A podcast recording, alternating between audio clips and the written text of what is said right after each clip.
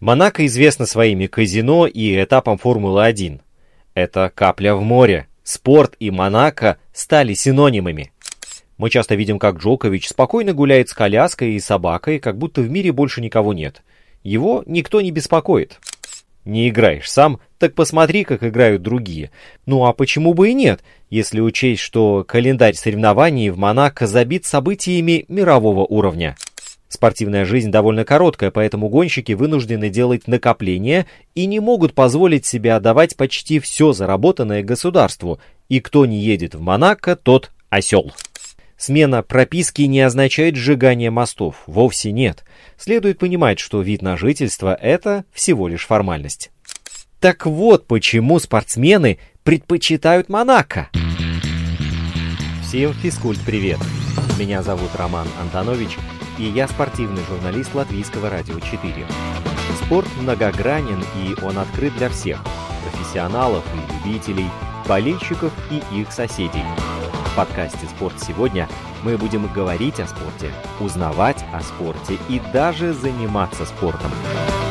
Слушайте, подписывайтесь и делитесь. Эти действия, кстати, тоже считаются спортивной активностью. Монако – это маленькое княжество на юге Франции, на Лазурном берегу. Основной район – Монте-Карло. Все княжество можно обойти вдоль пешком, а его площадь всего 2 квадратных километра. Это в два раза меньше, чем Центральный парк в Нью-Йорке. Но тут живут несколько тысяч человек, большинство из которых приезжие.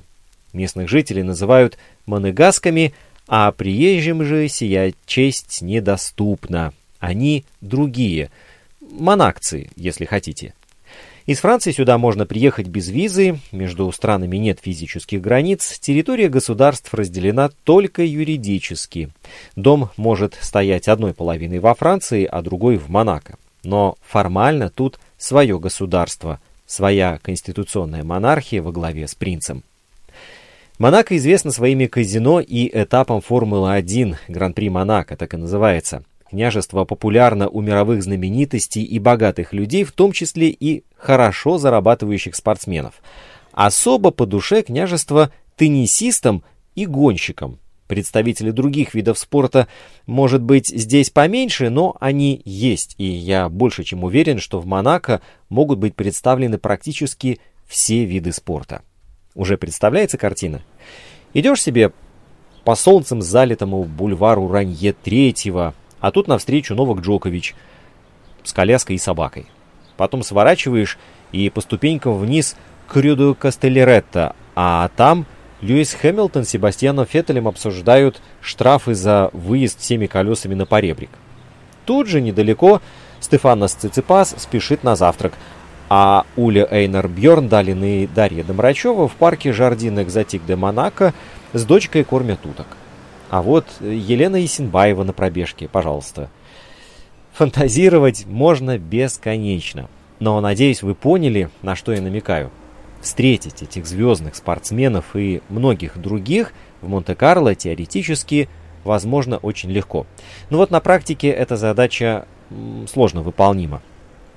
Монако любят не только теннисисты, но и многие другие спортсмены. Вот, например, гонщики Формулы-1, европейские гольфисты, первая причина, и она же главная, скрывается в двух словах. Налоговая гавань. Там многих налогов просто не существует, например, подоходного. Теннисистам это помогает сохранять больше призовых. Они выступают по всему миру, и им приходится платить с призовых налоги в странах, в которых они их получают. Не у всех стран имеются налоговые соглашения, поэтому существует вероятность, что с одних призовых долю придется отдавать дважды. А вот регистрация в налоговой гавани такую вероятность исключает. Это также помогает сохранять больше денег, заработанных не теннисом.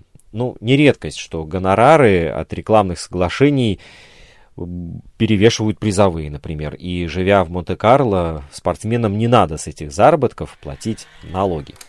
Ну вот, например, глава AMG Марк Маккормак в середине 70-х сделал резидентом Монако Бьорна Борга, чтобы тот не платил шведский прогрессивный налог.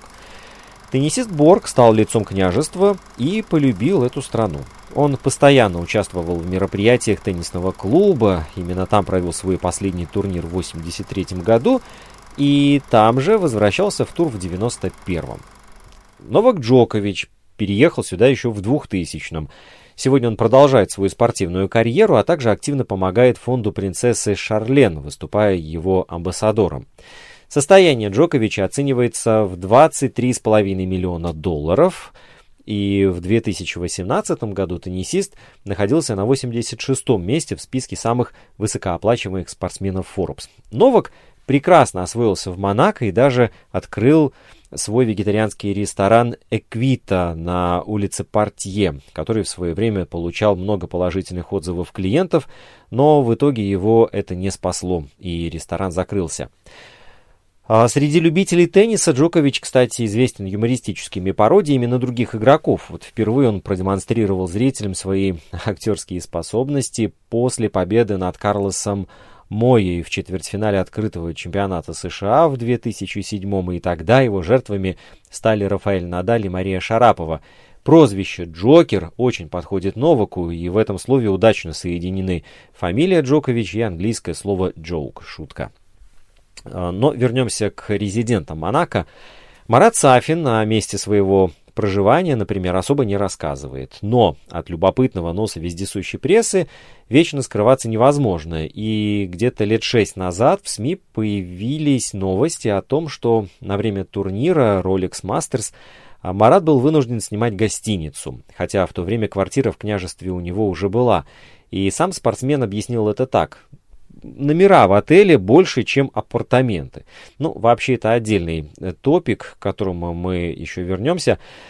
28-летняя теннисистка Петра Квитова из Чехии тоже решила переехать в Монако. Понятное дело, чтобы насладиться всеми прелестями жизни в этой стране, однако на ее пути к получению монегасского резидентства не обошлось без препятствий. А после второй победы Квитовой на Уимблдоне на родине, в Чехии, ее ждал не только теплый прием болельщиков, но и предложение лишить теннисистку чешского гражданства – Представитель чешских социал-демократов остался крайне недоволен переездом Квитовой в Монако, и в одном из интервью парламентарий даже усомнился в правильности этого решения. Мол, я не знаю, стоит ли несколько процентов подоходного налога в Монако того, чтобы туда перебраться, если именно Чехия помогла ей достичь такого успеха в карьере.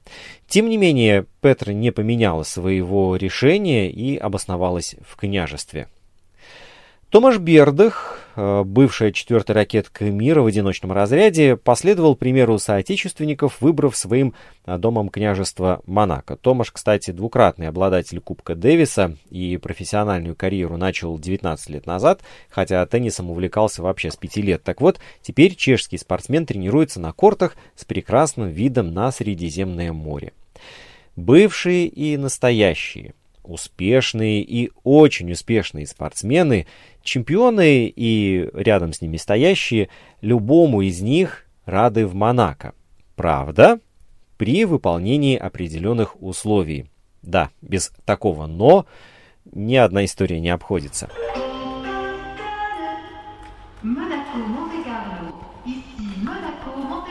А, первое условие – это паспорт княжества. Чтобы получить э, этот документ, вы должны быть в хороших отношениях с принцем Альбером II, а также выдающейся личностью, всемирно известным спортсменом, художником или легендарным музыкантом. Граждан Монако с паспортом менее 7 тысяч человек, остальные живут по виду на жительство. Так что, в принципе, без паспорта можно обойтись. А вот без чего совершенно невозможно жить в княжестве, так это а, банковский счет. Если у вас нет счета в местном банке, то арендовать квартиру или оформить сим-карту положительно не представляется возможным. Чтобы в банке вам открыли счет, нужно тоже соблюдать определенные правила. На депозит необходимо а, положить как минимум 100 тысяч евро. Жилье. А, дешевле, чем за миллион евро найти жилье для покупки практически невозможно. А за миллион вы можете купить неухоженную, маленькую квартирку с неудачным расположением, э, не говоря уже об отсутствии вида из окна, а приличная студия площадью 30 квадратных метров, стоит, угадайте, сколько? 2-2,5 миллиона евро. Чтобы купить квартиру, нужно снова доказать чистоту денег. Ипотеку в Монако дают под 2-3% годовых, а минимальный взнос – пятая часть от стоимости жилья. Если покупаете квартиру за 2,5 миллиона, то на счету должно лежать как минимум 2 миллиона евро. Э, зачем тогда брать ипотеку, вообще возникает вопрос. Но мы возвращаемся к возмущению Марата Сафина, который говорил, что номер в гостинице больше, чем апартаменты, которые ему принадлежат. Правильно, если он потратил за жилье 2 миллиона евро, то квартира у него будет площадью 30 квадратных метров. В общем, Монако – это такой рай для миллионеров и знаменитостей. Здесь на улице можно встретить звезд кино и спорта, которые с покупками возвращаются домой в шлепанцах.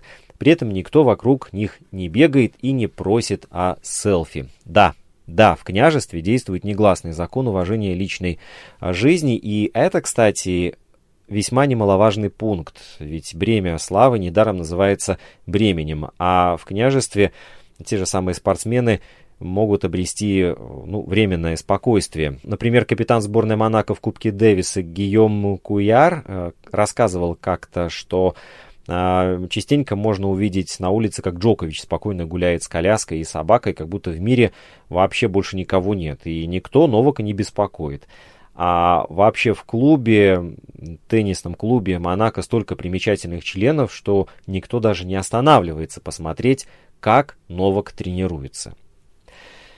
А в Монако, что любопытно, отсутствуют стереотипы, нет деления людей по возрасту, доходу, полу, национальности и так далее. А в ресторане, баре или в клубе можно встретить гостей и за 70 лет, которые проводят время и отрываются так же, как и 18-летние, и рядом же таких же 18-летних.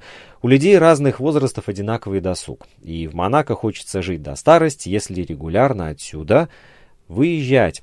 Давид Гафен, который живет в Монте-Карло около пяти лет, э, весьма доволен положением вещей. Э, он как-то сказал, что это отличное место, климат, виды, спокойствие, все идеально, и здесь можно жить нормальной, тихой жизнью.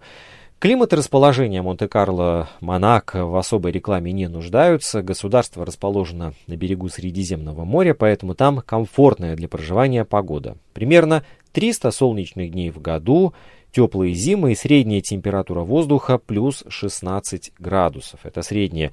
Очень удобно для организации тренировок. А еще из Монако удобно добираться на все крупнейшие европейские турниры – Рядом в Ницце все практически то же самое, кроме налогов, и спортсмены выбирают не более дешевую Ниццу, а именно Монако. Ладно, тут прослеживается и цепная реакция. Благоприятные условия для проживания тренировок э, сделали Монако привлекательным для топ-игроков тенниса, к примеру. Это привлекает и других теннисистов. Всегда есть с кем потренироваться, и мы часто встречаемся в тренажерном зале, иногда в ресторанах, э, рассказал Гафен. И это особенно важно для молодых спортсменов. Вот, например, мама Даниила Медведева как-то рассказывала Спортэкспрессу, что когда Даня еще был юным, подающим надежды 19 и 20-летним теннисистом, его иногда для спарринга вызывали поработать с Новаком Джоковичем. А порой бывало так, что с одной стороны стоит Джокович, с другой Циципас и Даниил, ну, когда они еще были никем. И вот они ему подкидывают мячи, а он тренируется. В этом году с Джоковичем тренировался 17-летний лидер юниорского рейтинга Хольгер Руне. Он написал сербу в Инстаграм, и в итоге они встретились в Монте-Карло, а позже датчанин получил вайлдкарт в основную сетку Мастерса. Весьма находчивый шаг. А теннисисты в Монако не только вместе тренируются и общаются, иногда они вместе даже попадают в неприятности. Например, Медведева с Григором Димитровым летом прошлого года остановили на одном участке за превышение скорости. В итоге Даня остался без прав. А в Европе Монако имеет большое значение. Там даже открыт офис ATP, а, который не только занимается пиаром и маркетингом, но и организует в местном клубе тренировки для нерейтинговых игроков. А не играешь сам, так посмотри, как играют другие. Ну а почему бы и нет, если учесть, что календарь событий Монако буквально битком набит соревнованиями мирового уровня. Здесь можно увидеть все, ну не только спорт, тут еще и культура, например, различные музыкальные фестивали и, естественно, спортивные мероприятия. Все это можно найти в Монако, особенно в Монте-Карло. Здесь проходят теннисные турниры, а это дополнительное преимущество для тех теннисистов, которые живут в Монако. А, еще один спортсмен, который пользуется подобным бонусом, гонщик Формулы-1 Дженсен Баттон. В июне он принимал участие в Гран-при Монте-Карло – и, кстати, гоночная трасса Монте-Карло открыта для широкой общественности, конечно, когда на ней не проводятся гонки. Вероятно, а, Дженсен ездит по этой дороге каждый день. И я, кстати, тоже, а, когда был в Монте-Карло, проехал по фрагменту трассы, но не быстрее 60 км в час. И явно это делал не на Феррари. Вы слушаете подкаст «Спорт сегодня». Наш инстаграм at lr4sport открыт для обратной связи круглосуточно. Слыша всемирно известные фамилии и примерно представляя их доходы, при условии, что эти данные публично известны, вам не кажется странным, что при обороте таких сумм человек пытается дистанцироваться от родины с неблагоприятным налоговым фоном? Заработал, к примеру, миллион и, заплатив 400-500 тысяч, все равно остается примерно половины суммы. Так да не так. Спортсмены на самом деле жалуются, что им приходится платить слишком много, и это якобы побуждает их обманывать государство. А, действительно, в Испании, к примеру, существует так называемая прогрессивная система налогообложения, ну, не только там, во многих странах, но Испанию берем для примеру. И в Испании чем больше заработок, тем больше процент приходится отдавать. И подобная система вызывает критику не только э, у самих лиц с высокими доходами, но и у ряда экспертов. А, испанские экономисты даже критикуют подобную фискальную систему, э, вернее утверждают, что та вообще не выдерживает никакой критики. Э, ведь люди, получающие за свои заслуги и свой труд высокие зарплаты, вынуждены, э, в данном случае в Испании, отдавать до 56% заработанного. Э, ладно бы только за это, так ведь с них еще вдобавок взимается налог на недвижимость и другие прочие подати, прямые и косвенные. Таким образом, с каждых заработанных 100 евро некоторым спортсменам приходится платить государству 70-75 евро. Поэтому вполне понятно, что испанские спортсмены, особенно представляющие индивидуальные виды спорта, недолго думая, используют вполне легальный способ уйти от высоких налогов. Да-да, речь идет о возможности стать жителем какой-то страны с более низкими налогами, и этим способом пользуются очень многие.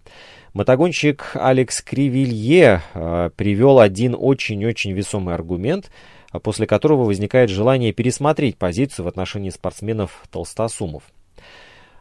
Цитата. Нельзя забывать, что спортивная жизнь довольно короткая, поэтому гонщики вынуждены делать накопления и не могут позволить себе отдавать почти все заработанное государству. Кто-то уезжает в Андору, кто-то в Швейцарию или Монако. Это логично, а тот, кто не пользуется возможностью уехать, тот просто осел.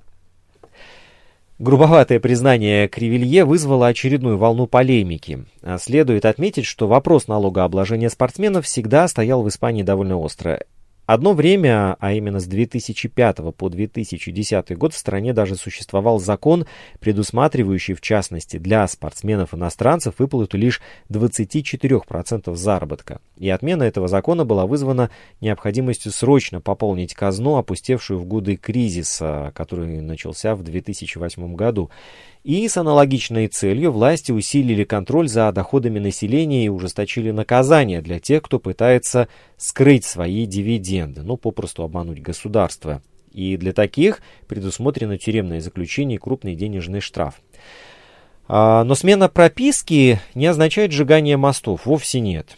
Следует понимать, что вид на жительство в Монако это всего лишь формальность, и не проецировать это переезд, особенно если он в кавычках, на патриотизм и тому подобные вещи.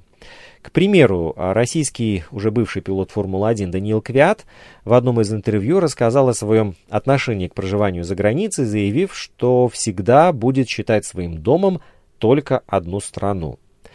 А, будучи на тот момент еще пилотом Тора Росса, по ряду причин он основал свою базу в Монте-Карло. Ну, во-первых, там удобно тренироваться. А, во-вторых, удобно участвовать в повседневных делах. В-третьих, летать в разные пункты назначения. Это такая а, международная точка, где всего понемногу, где все живут по каким-то мотивам, по профессиональным, по личным обстоятельствам. И непосредственно для Квята Монако это рабочее место. А родным домом э, всегда была и будет Россия. По словам э, Дании, ни в одной другой стране у него нет такого ощущения, которое возникает, когда самолет приземляется в России. И это всегда волнение, это всегда воспоминание. Мир, он для всех, и везде нужно успеть и уметь приятно проводить время, но никогда не стоит забывать свою родину, где все начиналось. И квартира в Монако – это просто существенная часть жизни. Это пространство, куда можно войти и расслабиться, создать какой-то свой уют, расставить вещи там, где они смотрятся хорошо. Кубки, шлемы, трофеи – это обязательные атрибуты. И книги. Э, вот лично у Даниила Квята есть своя маленькая библиотека. А как же Лео Месси и Криштиану Роналду, спросите вы? Э, две фигуры, без которых не обходится ни одно обсуждение спортивного события. А, про Лео знаю, что он благополучно обитает в пригороде Барселоны, а вот Криштиану Роналду решил не мелочиться и купил сразу, нет, не апартаменты и не дом, а купил сразу отель. У Дональда Трампа за 140 миллионов евро пару лет назад – и самому можно пожить, и прибыль имеется. Правда, сначала вложение должно отбиться. Вот такой ловкий ход. Но во всей этой замечательной истории о высокой плотности чемпионов на квадратный метр радует тот факт, что само княжество старается не отставать и тоже достигает определенных высот в спорте. Вот мы подошли к следующей очень интересной части этого феномена. Корни Монако и спорта уже настолько сплелись, что их невозможно разъединить, если кому-то это вообще придет в голову. Для жителей княжества Монако является синонимом спорта. Княжество – это центр нескольких крупнейших мировых спортивных событий. Это настоящий образец городского планирования с точки зрения спортивной инфраструктуры – Несмотря на площадь чуть более двух квадратных километров, э, там находится стадион Луи II, торжественно открытый в 1985 году, один из самых важных объектов княжества, потому что на его территории расположен целый ряд различных учреждений. В недрах Луи II располагается центр водных видов спорта, а еще спортивный зал, зал для занятий восточными единоборствами, зал для фехтования – зал для занятий боксом, и все это под газоном стадиона, который при посредстве футбольного клуба «Монако» принимает у себя самые престижные футбольные команды Европы, а благодаря легкоатлетическим соревнованиям под названием «Мейтинг Херкулес» мировых звезд легкой атлетики, которые каждое лето борются за титул победитель на беговых дорожках. А, они располагаются рядом с футбольным полем невероятной красоты сокровищница, построенная в 1985 году и явно опережающая свое время по архитектурным параметрам. Вот это все отражает всю любовь Монако к спорту. Комплексные спортивные сооружения открывают просто невероятные возможности для занятий спортом, вот от бокса и игр с мячом до настольного тенниса, баскетбола, волейбола, плавания, военного искусства, всему, чему угодно могут э, посвятить свой досуг э, жители княжества. А водный стадион Ренье III представляет собой место для досуга при занятиях спортом на воде со своим олимпийским бассейном и трамплином для прыжков в воду с большой высоты. Country Club Монте-Карло проводит на своих 40 кортах теннисный турнир среди наиболее подготовленных профессионалов из числа многочисленных теннисистов, проживающих в княжестве, а, не отказывая и страстным любителям. А всего в Монако насчитывается около 20 спортивных федераций и более 50 ассоциаций. Связь между Монако и спортом прежде всего семейная. А, являясь оплотом мирового спорта, Монако организует на своей территории мероприятие «Спортел». Это конференция, которая объединяет влиятельных лиц из области СМИ и непосредственно спорта. Как страна, достигнувшая крупных достижений в мире спорта и имеющая в связи с этим привилегированное положение, Монако может рассчитывать на неизменную поддержку этой инициативы его светлостью, суверенным князем Альбером II. Ведь то, что спортивные корни Монако настолько сильны, прежде всего результат страстного увлечения спортом княжеской семьи. Джек Келли, дед суверена по материнской линии и отец Грейс Келли, занимался греблей. Он был чемпионом Олимпийских игр 20 и 24 годов, то есть век назад. Его светлость князь Альбер II, занимающий пост президента Олимпийского комитета Монако, который объединяет, как я уже сказал, 20 спортивных федераций и готовит спортсменов к участию в Олимпийских играх, постоянно работает над тем, чтобы Монако стало сильным центром спорта – и в качестве члена Международного олимпийского комитета сын принца Ренье III принимал участие в пяти зимних олимпийских играх по бобслею. Началось все в Калгари в 1988 году, потом был Альбервиль в 1992, затем Лилихаммер два года спустя, Нагано в 1998 и в Солт-Лейк-Сити в 2002 году. А совсем недавно княгиня Монако Шарлен, жена суверенного принца и бывшая пловчиха, выступавшая за сборную ЮАР, приобщилась к гоночному спорту и не обошла вниманием легендарную гонку 24 часа Лимана.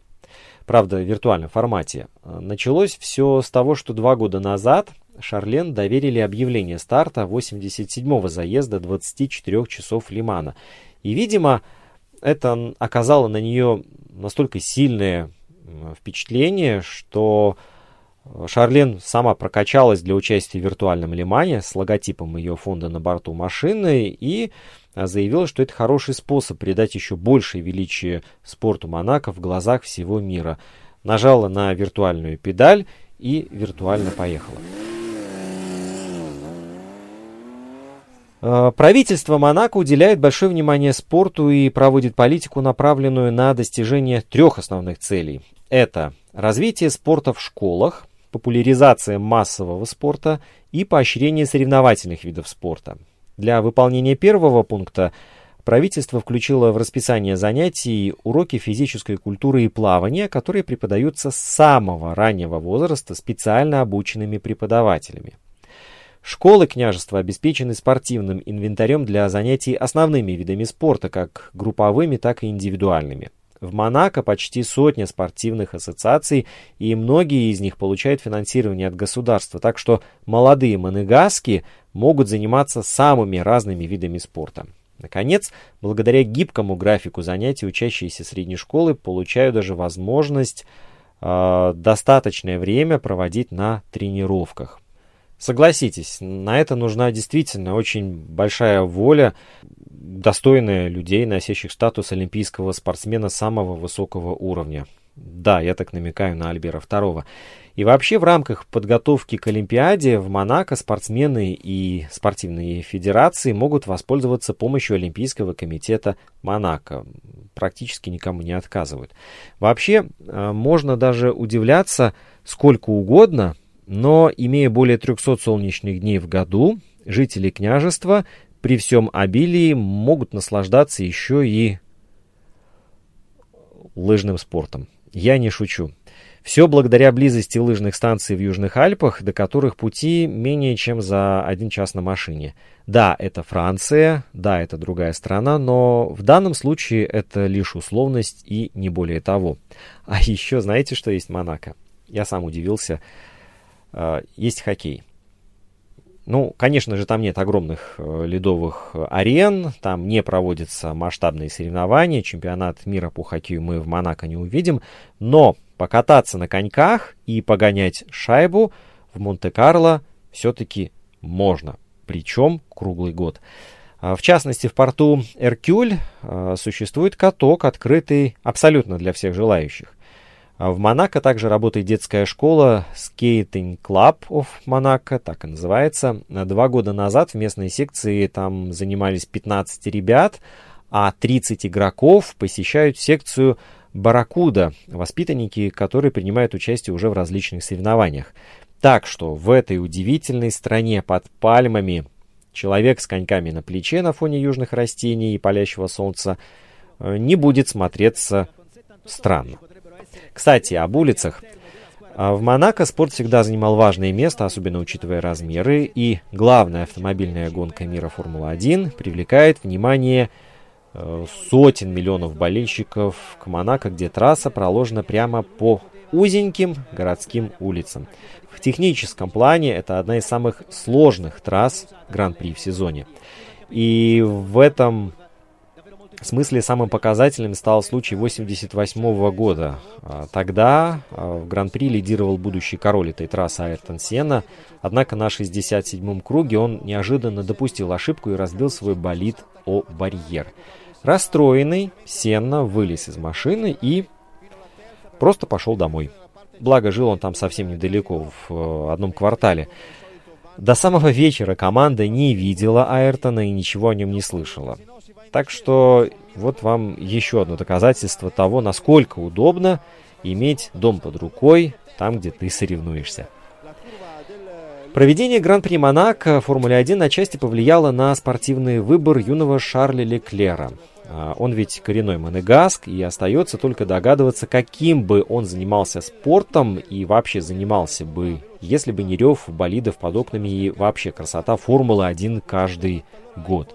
Все это влияет на впечатлительное детское сознание, ну и родительский кошелек тоже сбрасывать со счетов э, не стоит. Но в результате получился классный пилот, который от картинга дорос до престижной команды красного цвета в королевских гонках.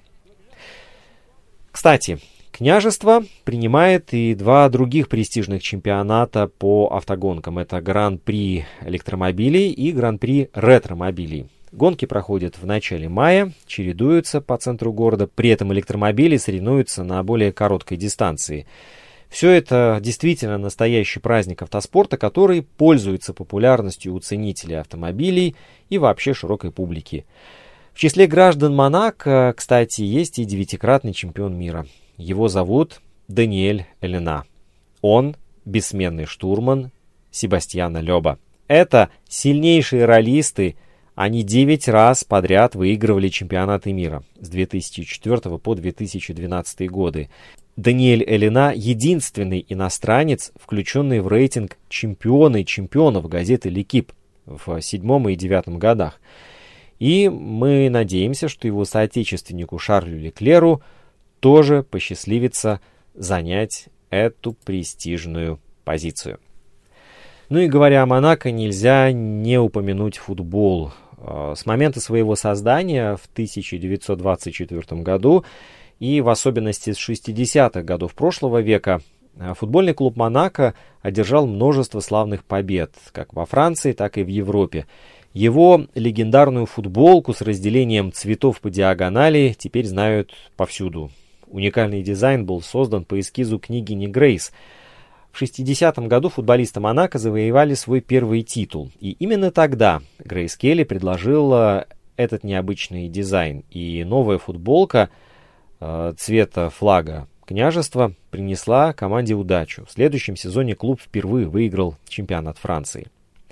В те годы спортсмены тренировались еще на прежнем стадионе Луи II, расположенном э, рядом с Заосадом, а одним из обитателей Заосада был слон Буба, который взял привычку трубить после каждого забитого гола. Болельщики вспомнили эту забавную историю, когда руководство решило выбрать талисман для клуба. Хотя в 2000-е годы о Бубе вспоминали достаточно редко, сейчас он вновь подбадривает красно-белых и регулярно появляется на стадионе Луи II в дни матчей. Вот так. Если все дороги ведут в Рим, то автострада от налогового бремени ведет в Монако. И спортсменам там очень рады, потому что спортсмены в Монте-Карло живут не просто так, а они с собой приносят большой спорт, и они являются примером. Друзья, в завершении хочу напомнить о том, что Латвийское радио 4 делает подкасты, которые удобно слушать в любом месте и в любое время. Для этого вам нужны смартфон, наушники и правильный выбор. А выбрать можно подкаст моей коллеги Алисы Орловой «Внешний вид», который убеждает, что красоте любой возраст покорен, а мода доступна для любого кошелька. И кроме того, можно убедиться, что мода интересна и с исторической точки зрения. Гости подкаста «Внешний вид» не скупятся на опыт и делятся классными историями и прямо у микрофона ставят эксперименты. Все это доступно на крупнейших подкаст-платформах Google, Apple, Spotify, Яндекс.Музыка и CastBox. Инстаграм подкаста «Спорт сегодня» at lr4sport. Домашняя страница радиоканала lr4.lv, страница в Фейсбуке «Латвийское радио 4», Слушайте, подписывайтесь и делитесь. Мы с вами скоро встретимся вновь.